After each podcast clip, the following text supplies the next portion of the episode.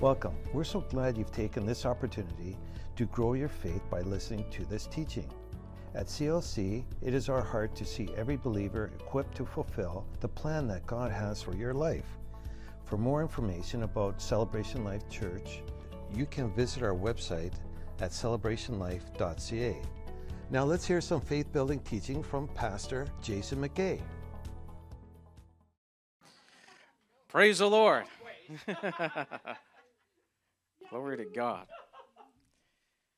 All right. Well, this morning I have a lot that I'd like to share that I'm going to attempt to squeeze into, oh, I don't know, 45 minutes plus, maybe heavy on the plus. And I had a number of verses prepared, but as I was sitting in my seat, a different verse came to light. So I'm going to start with that one.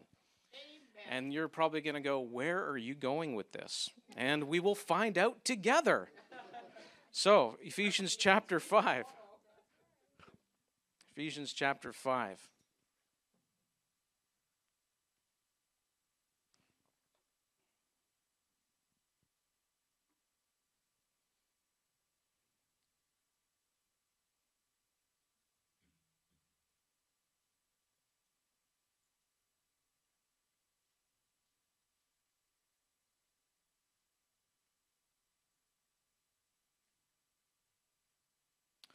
And you know, I think I'm going to read the whole passage here, not the whole of chapter 5, forgive me now.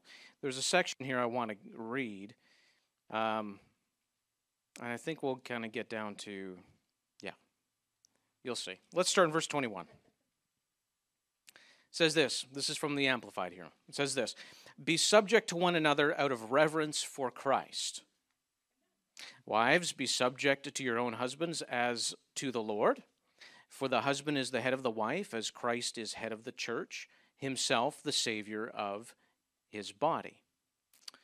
As the church is subject to Christ, so let lives, wives be subject in everything to their husbands. Husbands, love your wives as Christ loved the church and gave himself up for her, so that he might sanctify her, having cleansed her by the washing of water with the word, that he might present the church to himself in glorious splendor, without spot or wrinkle or any such things.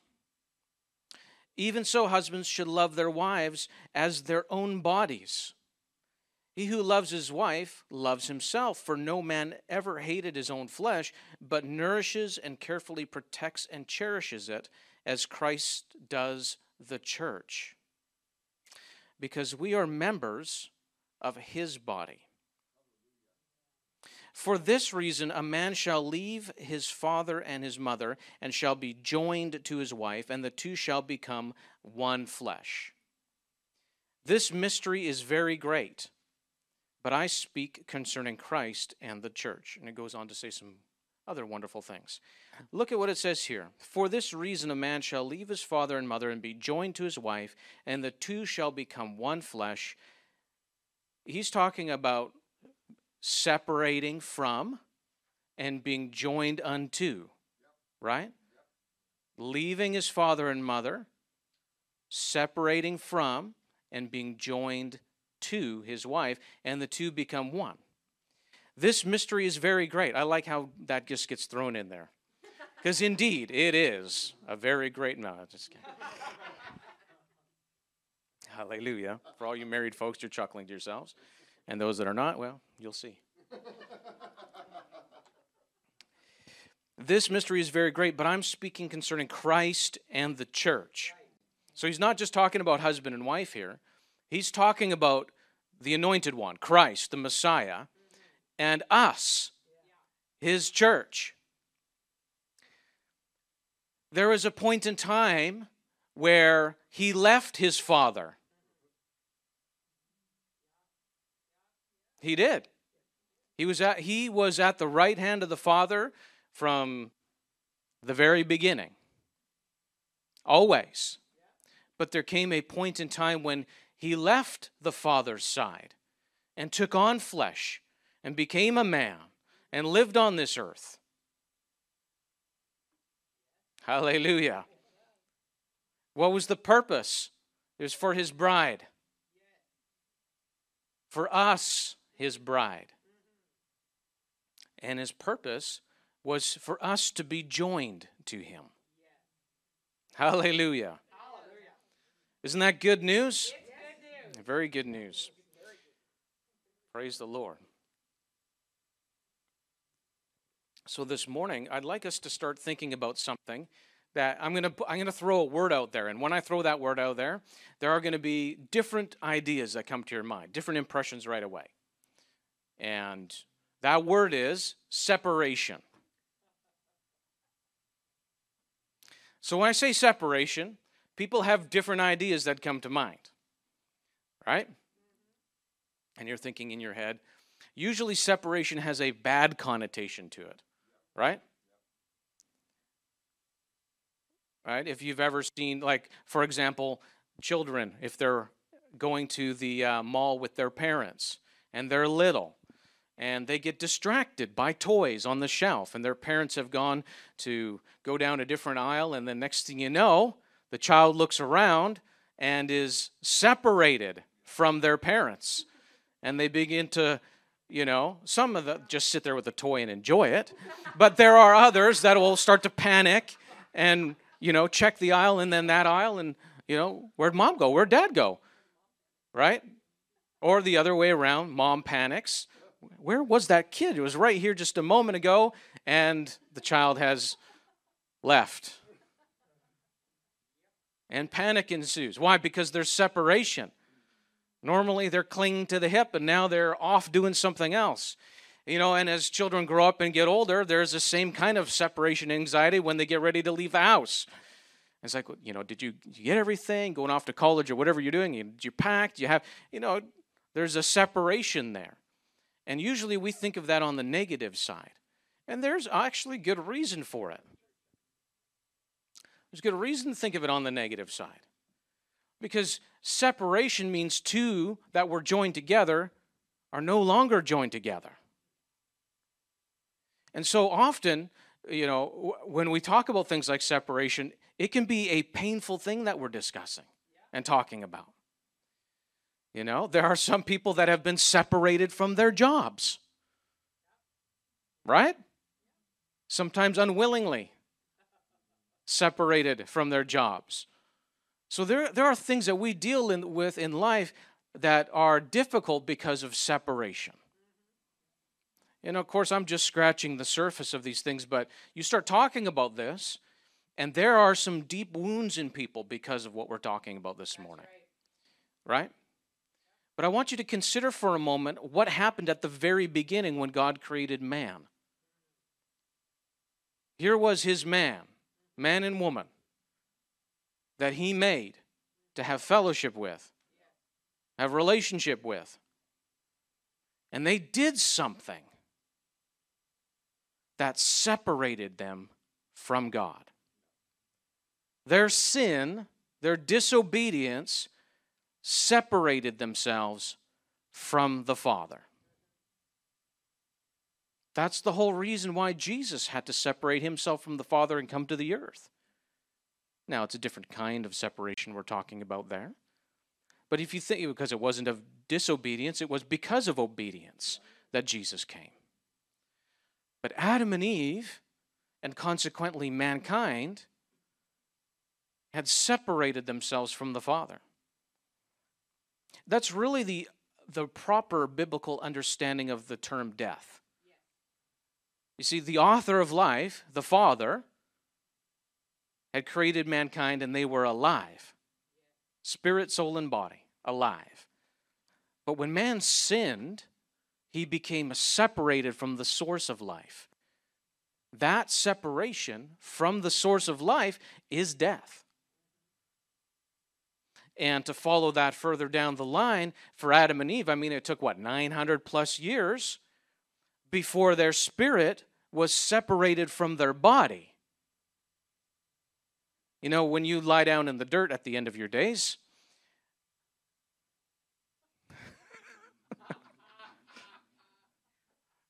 you leave the body behind.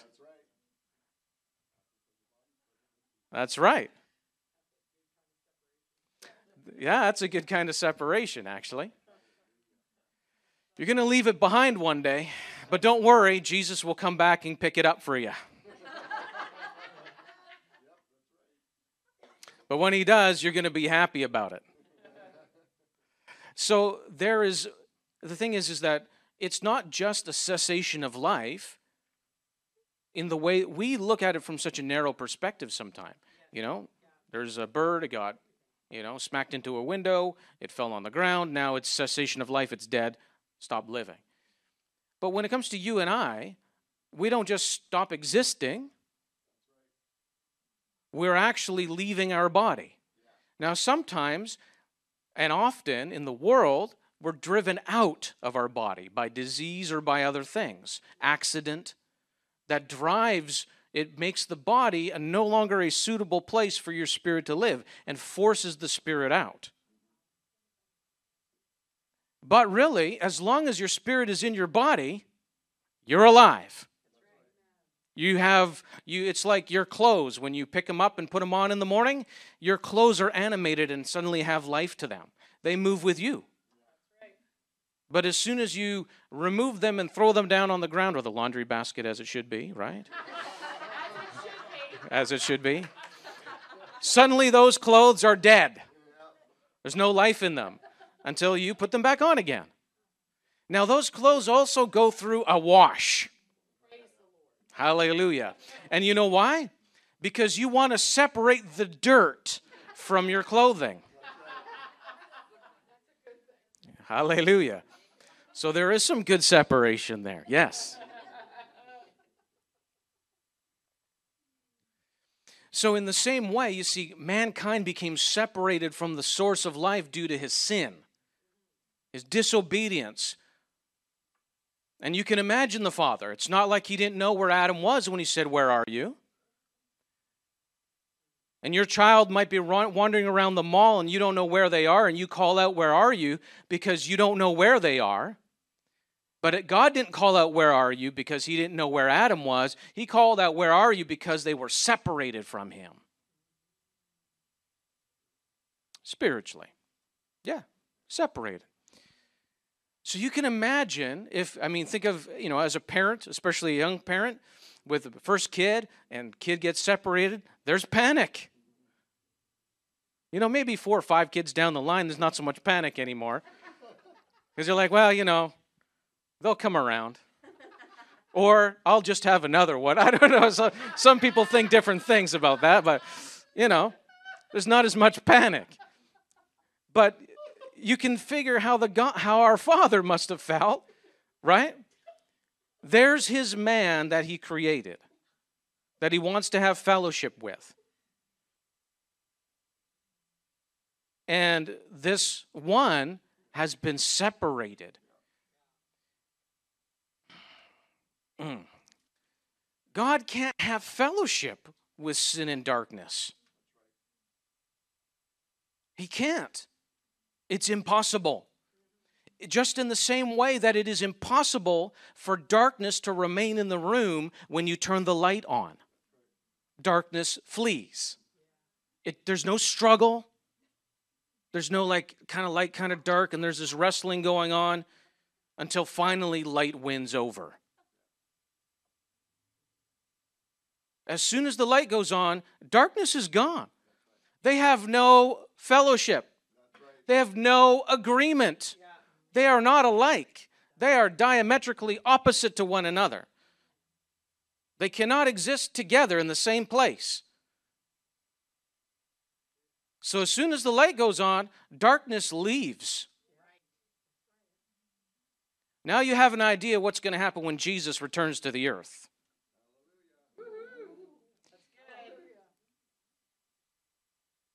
Darkness just goes. But here's his man, Adam and Eve, who, because of sin and disobedience, have now become dark. And God is light. And he wants fellowship with them, but he can't get close to them now. Because as soon as he does, the darkness goes and takes the man with him.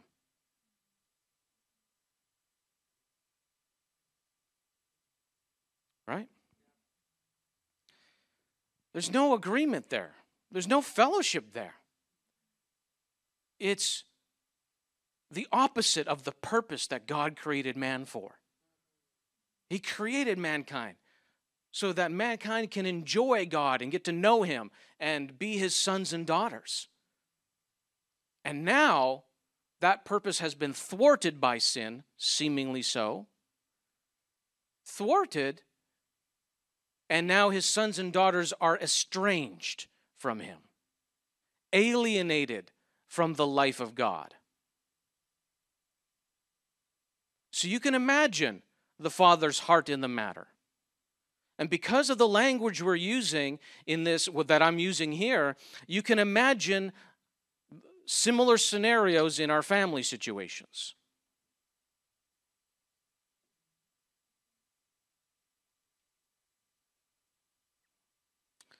Hallelujah. The purpose God wants fellowship with his creation. And sin has separated his creation from him. But you know, he was not content to just leave it be. That was never his plan or design, just to leave it that way.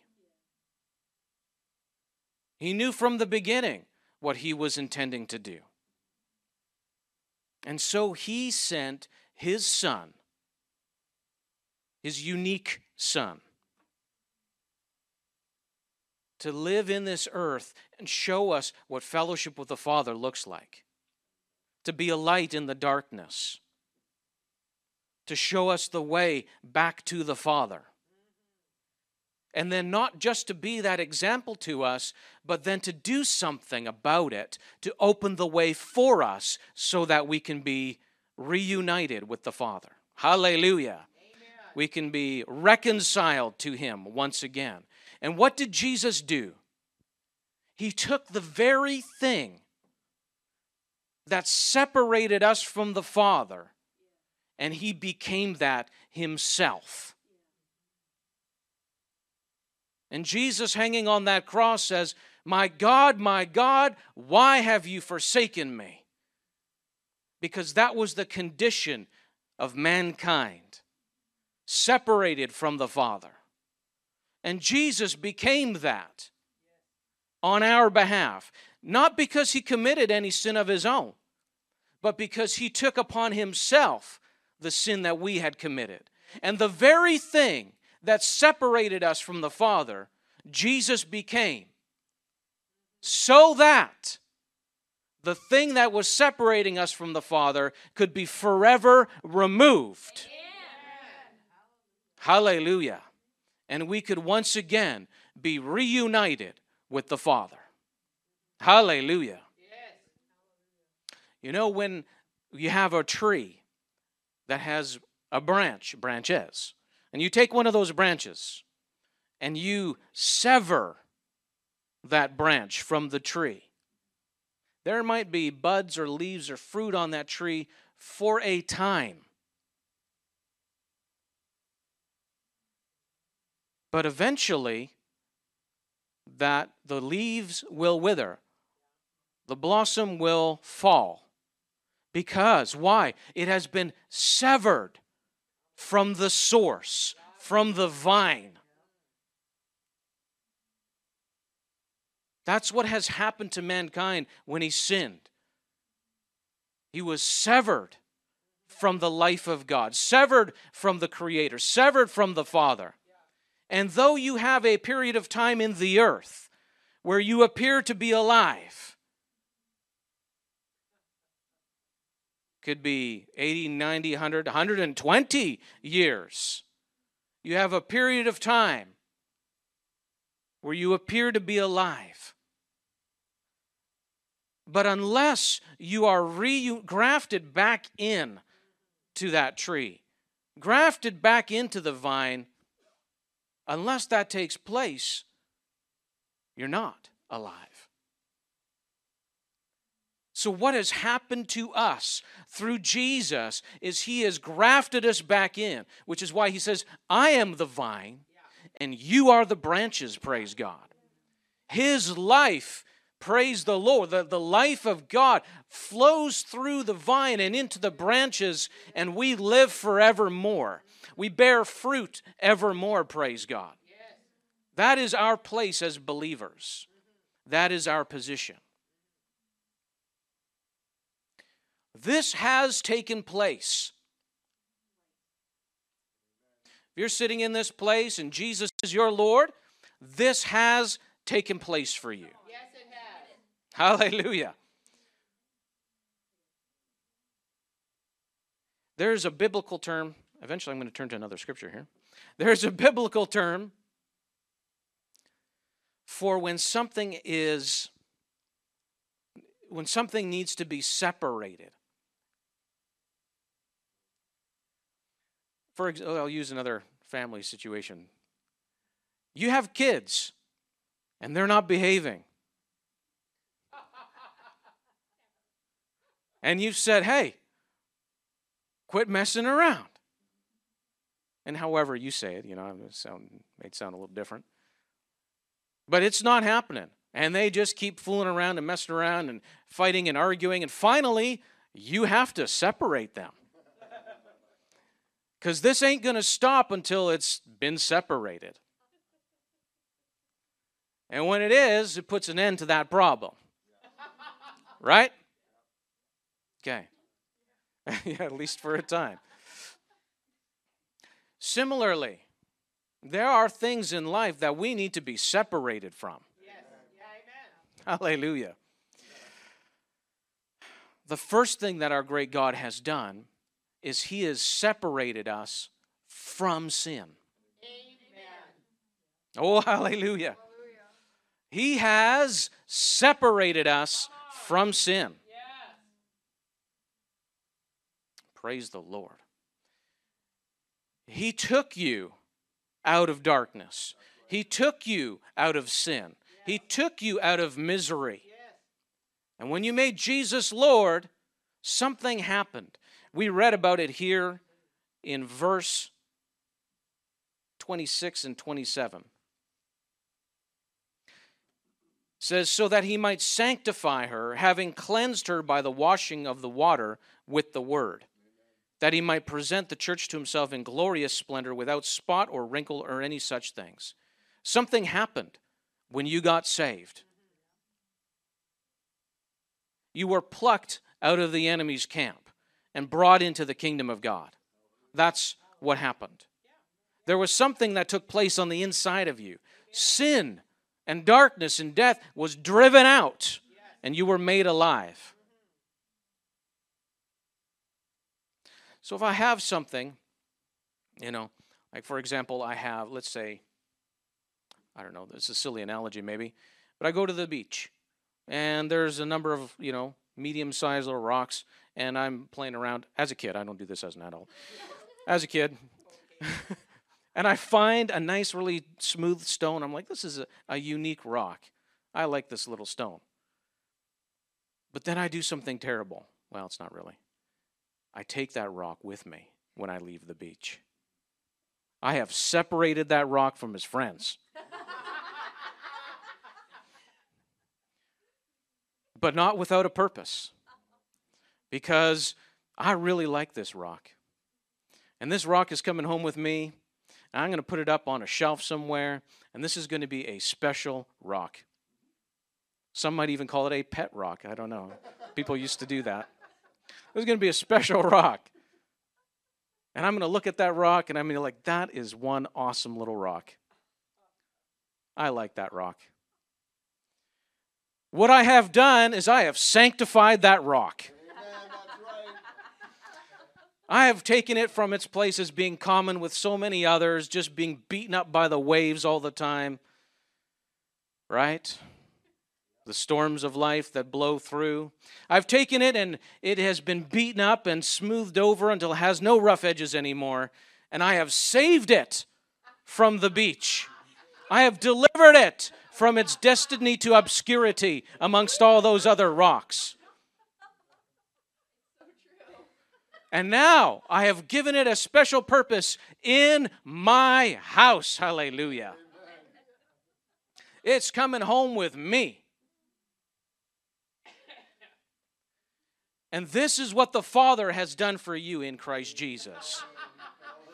You are out there in the world getting beaten up by the storms of life, just knocking one chip off of you at a time. And next thing you know, you found out about Jesus and what he's done for you. And the Father plucked you out of that place and said, This one is mine, praise God.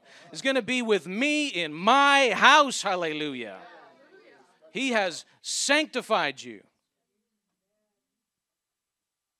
You have been sanctified. And everything that you were before, you are not anymore. Amen. Hallelujah. From the point that He saved you, He changed you. And you are not the old creation anymore, you are the new. Hallelujah. You have been sanctified. That is your place everything that has separated you from the Father, He has designed it, not it, He's designed the plan to make sure that that gets separated out of your life. Sin had once separated us from the Father. But what He has done has separated us from sin and everything that could keep us from Him, He has removed. Amen. That is our place. Mm-hmm. Hallelujah. That's why the Bible calls you a saint. Now, I'm not necessarily recommending putting that on your name tag or on the door of your office, Saint so and so. But that is who you are nonetheless. When the Bible is, you know, it doesn't say to the sinners at Ephesus at the beginning of this book. It doesn't say to the sinners saved by grace, but still sinners. And just thank God I'm saved by grace, going to heaven one day, you know. Hallelujah. So much more, absolutely. You have been sanctified, but He's not done with you yet. All right, finally, we will get to another verse. Let's go in Second Corinthians. Second Corinthians chapter 6.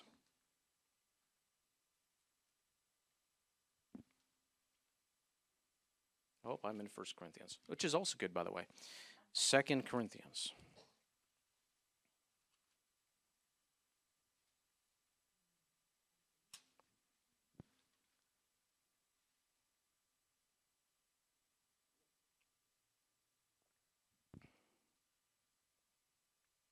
Okay. And let's read together, starting at verse 14. It's a popular verse. Verses. Look what it says here. Do not be unequally yoked with unbelievers. For what partnership, what fellowship, what agreement what partnership have right living and right standing with God with iniquity and lawlessness? What's the answer to that question? None. Zero. They don't agree. Or how can light have fellowship with darkness? Is there any agreement between the two? No. What harmony can there be between Christ and Belial, which is the devil. Is there any agreement? Do they go out to the pub on weekends together? Have a few drinks? Chat it up, talk about the plan? Contrary to some belief, no, they don't. There is no fellowship between Christ and Belial, the devil. They don't agree. Or what has a believer in common with an unbeliever? It's the same answer zero, nothing, zip. So, which are you in this story so far here? You are righteousness, not sin. Righteousness, not sin, right? What else are you here? You are light. not darkness, right? That's who you are, yeah? You are Christ. Now, obviously, not the Christ, but you belong to Him. You are of Him. And the Bible's saying this Christ. You are a believer. Amen? Let's keep reading. What agreement, and Amplified adds in here, can there be between a temple of God and idols? Is there any? No? So look what it says right after that. For we are the temple of the living God. Hallelujah. Yes. Even as God has said. Now we can say that because God has said. what does it say after that?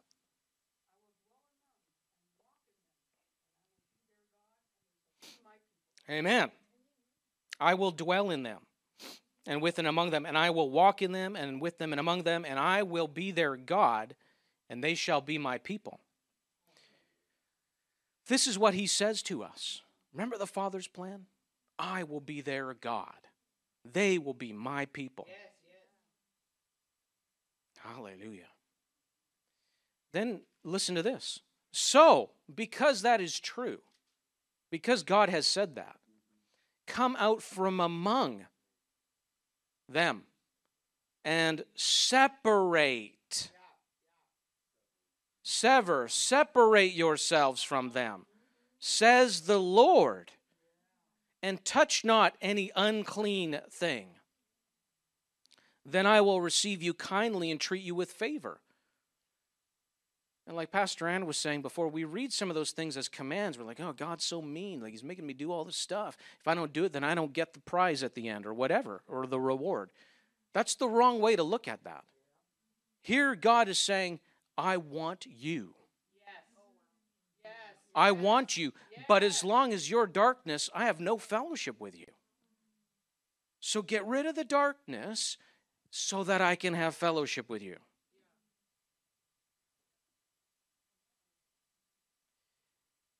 he goes on to say, And I will be a father to you, and you shall be my sons and daughters, says the Lord God Almighty. He's the one who says that. We can be his children. And if you have made Jesus Lord of your life, you are his child. Amen. Hallelujah. Look what it goes on to say in, in chapter 7 here. Therefore, since these promises are ours, Beloved, let us cleanse ourselves from everything that contaminates and defiles body and spirit and bring our consecration, sanctification, our separation from evil. Let's bring it to completeness or fullness in the fear of the Lord which means in a great and honoring respect of who he is because he is so wonderful and great. Think of that. Because of who he is and how wonderful and awesome he is, we don't want to be separate from him in any part of our lives. We don't want to be contaminated with the things of the world. We need a washing in our lives. Amen? And that's the thing. What do you do when you put your clothes in the wash? You are separating the dirt from the clothing so that the clothes can be clean and you can wear them. And so that people can't tell what you ate last night by looking at your clothes. You want to separate the dirt. Eh, you know, sin leaves a stain too, right?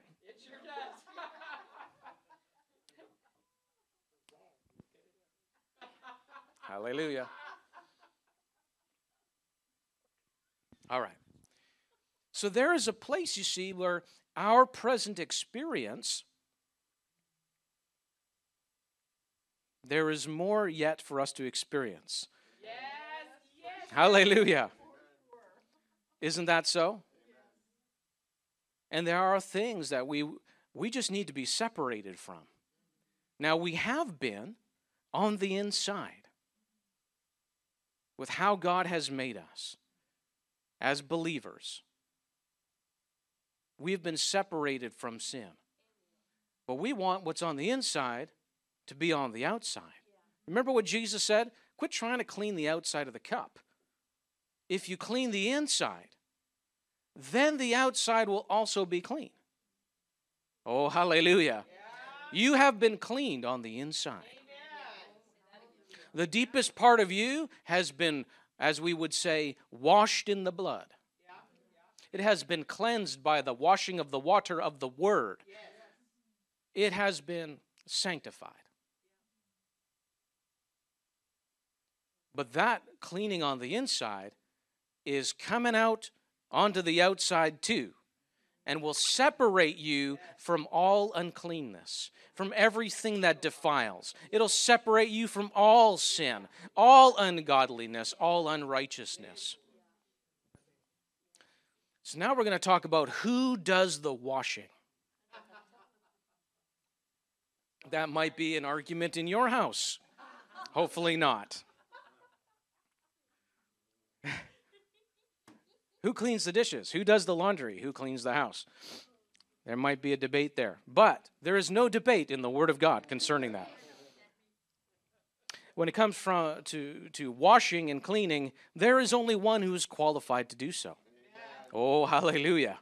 Only one. But we're going to go to John first. John 13.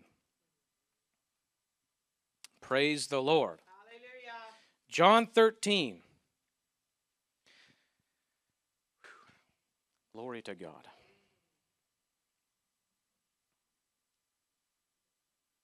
Starting in verse 1. Now, before the Passover feast began, Jesus knew that the time had come for him to leave this world and return to the Father. And as he had loved those who were his own in the world, he loved them to the last and to the highest degree. So it was during supper Satan having already put the thought of betraying Jesus in the heart of Judas Iscariot, Simon's, Simon's son, that Jesus, knowing fully knowing, fully aware that the Father had put everything into his hands, and that he had now, uh, sorry, that he had come from God and was now returning to God, got up from supper. Now I want you to think about this for a moment. Here is our Lord and Savior. He knows what's going on. He knows in a very short period of time, he's going to the cross. He's going to be, for the first time, separated from the Father. He knows he's going to rise again, but he knows what's coming. And you notice he's not like, guys, gather around. You got to pray for me. I'm about to have a really difficult time. I'm just, I'm just so upset with what's about to happen. You don't see him doing that. Who is he concerned about here? The disciples. Who's he thinking about? The disciples. So, knowing that his time had arrived, the time for him to go to the cross, he wants to show them how much he loves them. So he got up from supper took off his garments and took and taking a servant's towel he fastened it around his waist. Then he poured water into the wash basin and began to wash the disciples feet and to wipe them with the servant's towel with which he was girded. So as you may know about that culture in that time um, that was a very low position to take the lowest of the low would be the servants that were called in to wash your feet. You know, they would wash the feet because, um, I mean, they're wearing sandals and they didn't have paved roads. So they're walking from place to place. They're not getting in their Lamborghini and driving across town. They're walking from place to place in sandals and you can imagine after spending some time traveling back and forth, you got to go to the market, you got to go to the temple, you got to go wherever they're going, their feet are going to get dirty. So it doesn't matter how quickly, how recently they've just had a bath, in short order, their feet are going to be dirty once again. And because it was not a prized job to hold, the lowest of the servants were the ones that were assigned to serve in such a way.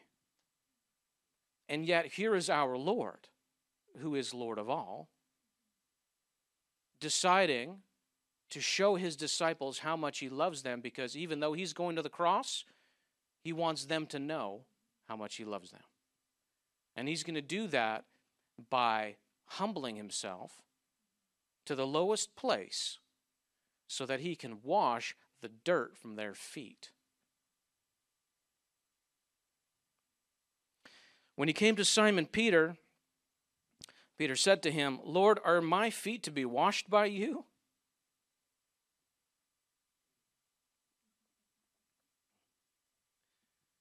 And I would dare say many of us would probably take that same position. I mean, we like to joke about Peter, but really, put yourself in his place for a moment and think about the Lord as you know him today.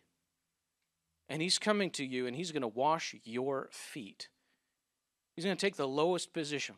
And today that might be something like cleaning your bathroom. I don't know. The lowest place. But he's going to do something like that for you. I don't see it a far stretch for us to be in Peter's place here and say, Lord, no, no, no, no. You're not going to wash my feet. No, you're the Lord. You're going to wash my feet? It would be very easy for us to take that position with the Lord. Jesus said to him, You do not understand now what I am doing. Now, Jesus doesn't lie. So, this is not merely about him washing someone's foot, feet. Does that make sense? You do not understand now what I am doing, but you will understand later on. And isn't it great that we get to understand what Jesus is doing here? Peter said to him, You shall never wash my feet. He stays in that place. Lord, no, no, no, no, you're not washing my feet. Jesus answered him, he didn't rebuke him, he answered him. Unless I wash you, you have no part with me. What happens when the light flicks on in a dark room? The dark leaves because the darkness has no part with the light. With him who is not just clean and holy, but clean, he is like the fuller's soap the soap comes in contact with the dirt and the dirt vanishes. Jesus says, Unless I wash you, you have no part with me.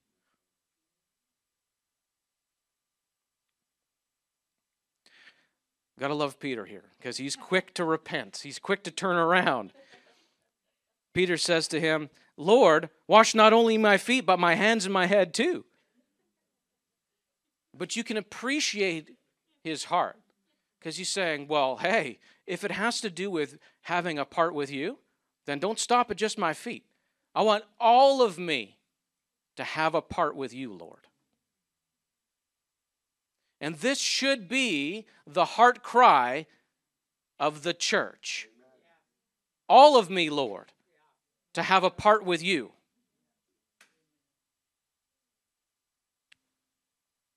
Jesus said to him, Anyone who has bathed needs only to wash his feet, but is clean all over. Now, why did he say that?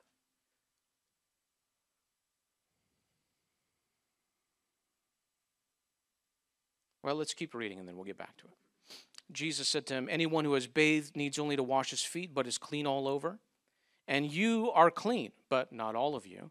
For he knew who was going to betray him. That was the reason he said, Not all of you are clean. So when he had finished washing their feet and put on his garments and had sat down again, he said to them, Do you understand what I have done to you? You call me the teacher or master and the Lord, and you are right in doing so, for that is what I am.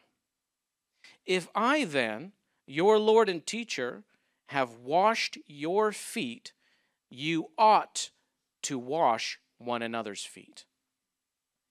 For I have given this, for I have given you this as an example, so that you should do what I have done to you. Should do for others what I have done for you.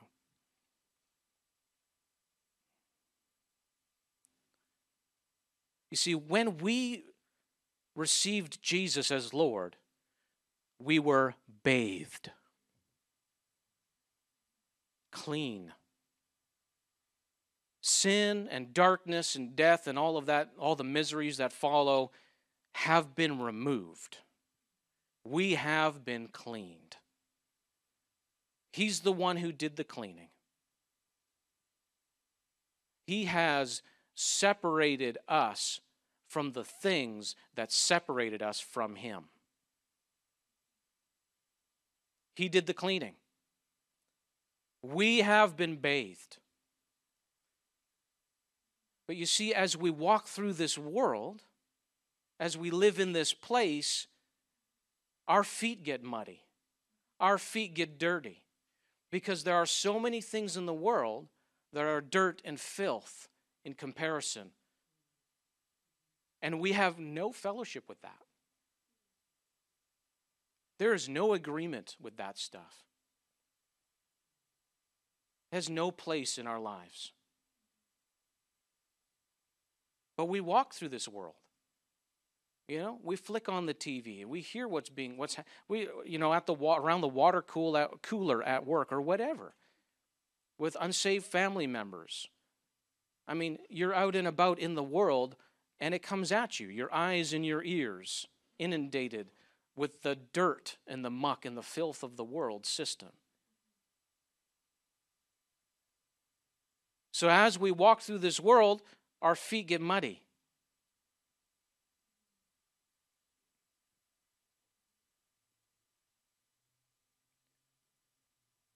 But remember, the same Master and Lord that we know that has bathed us is also the same Master and Lord who washes our feet. It's the same one.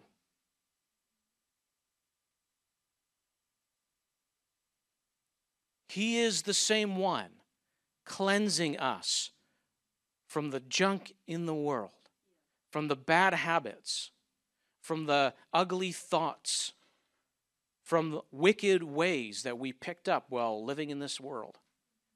He's the one who's washing our feet as we walk with Him. He is the one washing us, cleansing us from all that stuff. But you see, he says, I did this for you as an example. For you to do for one another. Now, he's not talking about a foot washing ceremony.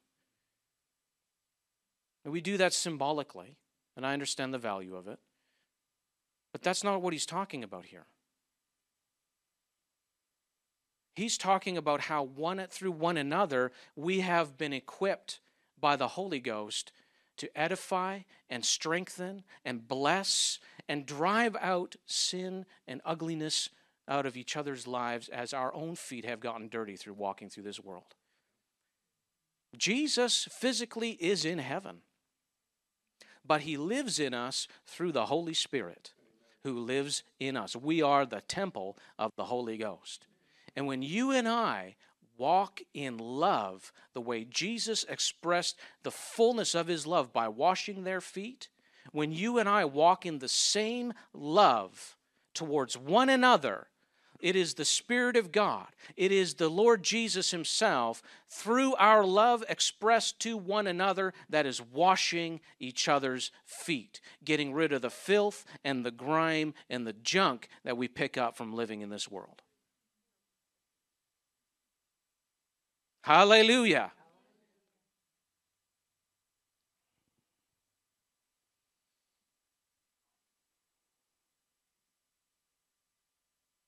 I want you to see this morning the fullness of the love of our Savior.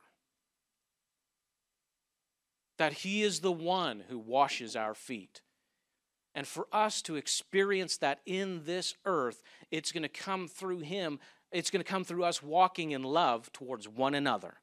And as we do, the Lord is washing each one another, washing our feet. Hallelujah.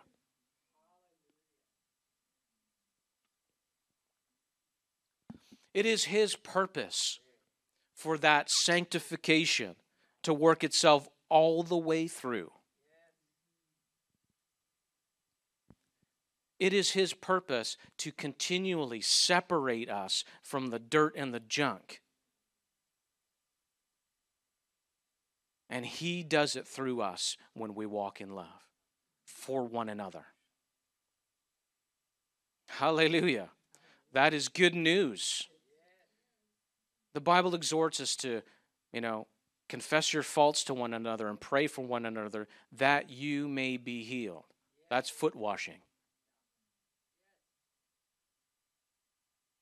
And there to speak the truth to one another in love, that you may be built up and edified, and every joint supplies strength to one another, so that the body may grow up into the head and look like Jesus.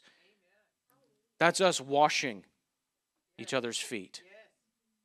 That's us taking an attitude of like, yes, I understand your your past. I understand what happens just through walking through this world and the the thoughts that come and the uh, and the mentalities that try to latch on. And I understand, but let me help you with that. Let me clean that off of you. For no other reason other than the love of God for one another. Not so I can clean you up and you can look good in church. It's so that you can live free from those things that hold you and bind you. We have a wonderful opportunity as believers, as brothers and sisters, as members of His body. For the Lord to work through Him, through us, each one of us, in showing a fullness of love and helping getting rid of the junk out of each other's lives. Now, I'm going to say one other thing about that. In love. Because there's a lot of fault finding and picking and, and pointing out and blah, blah, blah. That isn't what we're talking about. You didn't see Jesus doing that. Going, oh, your feet are pretty bad. Look at that filth. My gosh, how long has it been since you've washed your feet? So terrible here. I'm going to have to wrap a towel around my face because they smell so bad. You see Jesus doing that? Neither should we be doing that to one another. Where have you been? My gosh, that is just so foul. Why did you pick up that silly mentality? Oh, that's so ugly. Yeah, you've been sinning, and look, that's terrible. Let's just clean that off of you. That's not following his example. But what is? Love is. Yeah, let me wash that. Let me clean that. Let me take the lowest place as my Lord and Master did to help you, to lift you up, to bless you, to cause you to triumph and to be put over and to do well. Amen? This is a wonderful thing for every believer to experience in the current present day ministry of Jesus by the Holy Ghost who lives within us, the Holy Spirit who washes and cleanses and sanctifies us through and through. He is faithful, and He will do it. And He will do it through us. Amen? Amen. Amen. Why don't you come on up?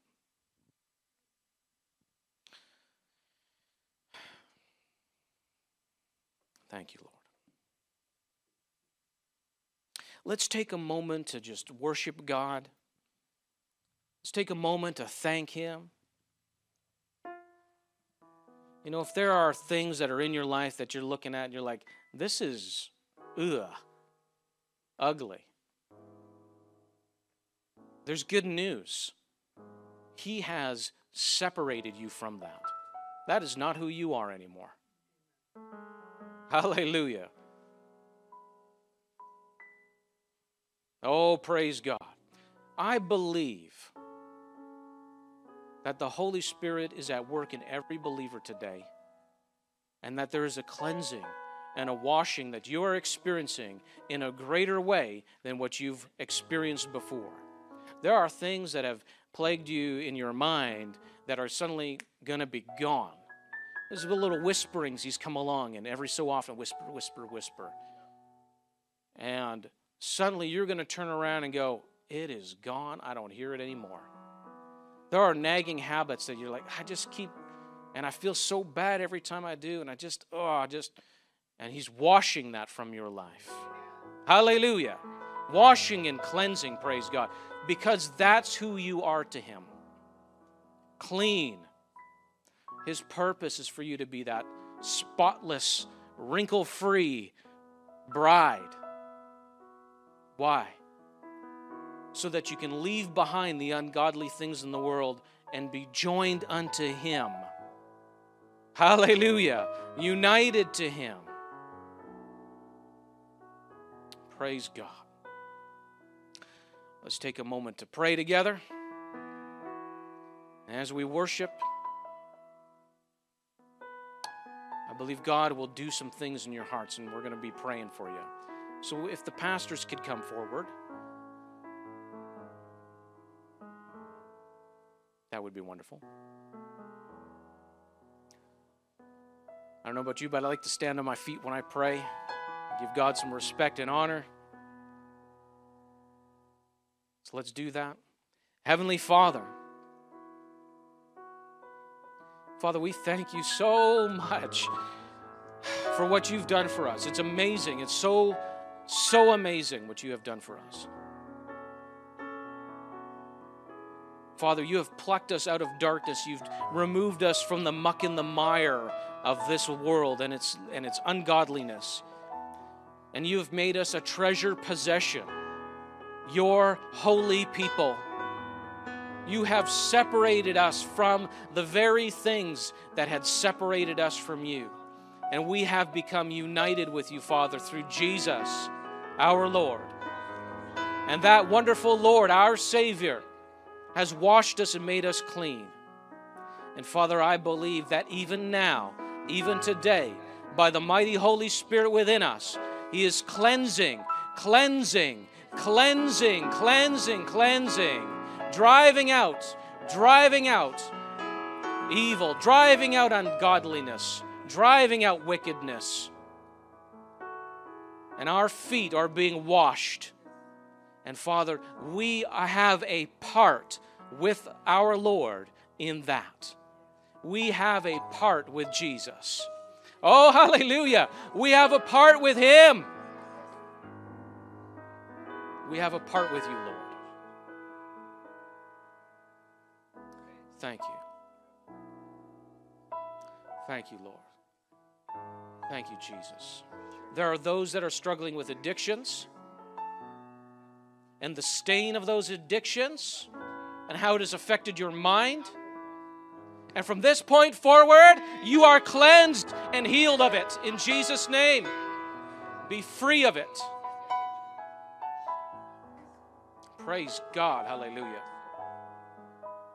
Thank you, Lord. Thank you, Father. Thank you for listening today. We hope you have been strengthened and encouraged by the message you've heard. To hear more from our pastors or to learn more about Celebration Life Church, you can visit our website at celebrationlife.ca. You can contact us by phone at 604 594 7327 or you can write to us at Unit 2A 13139 80th Avenue, Surrey, BC, V3W 3B1.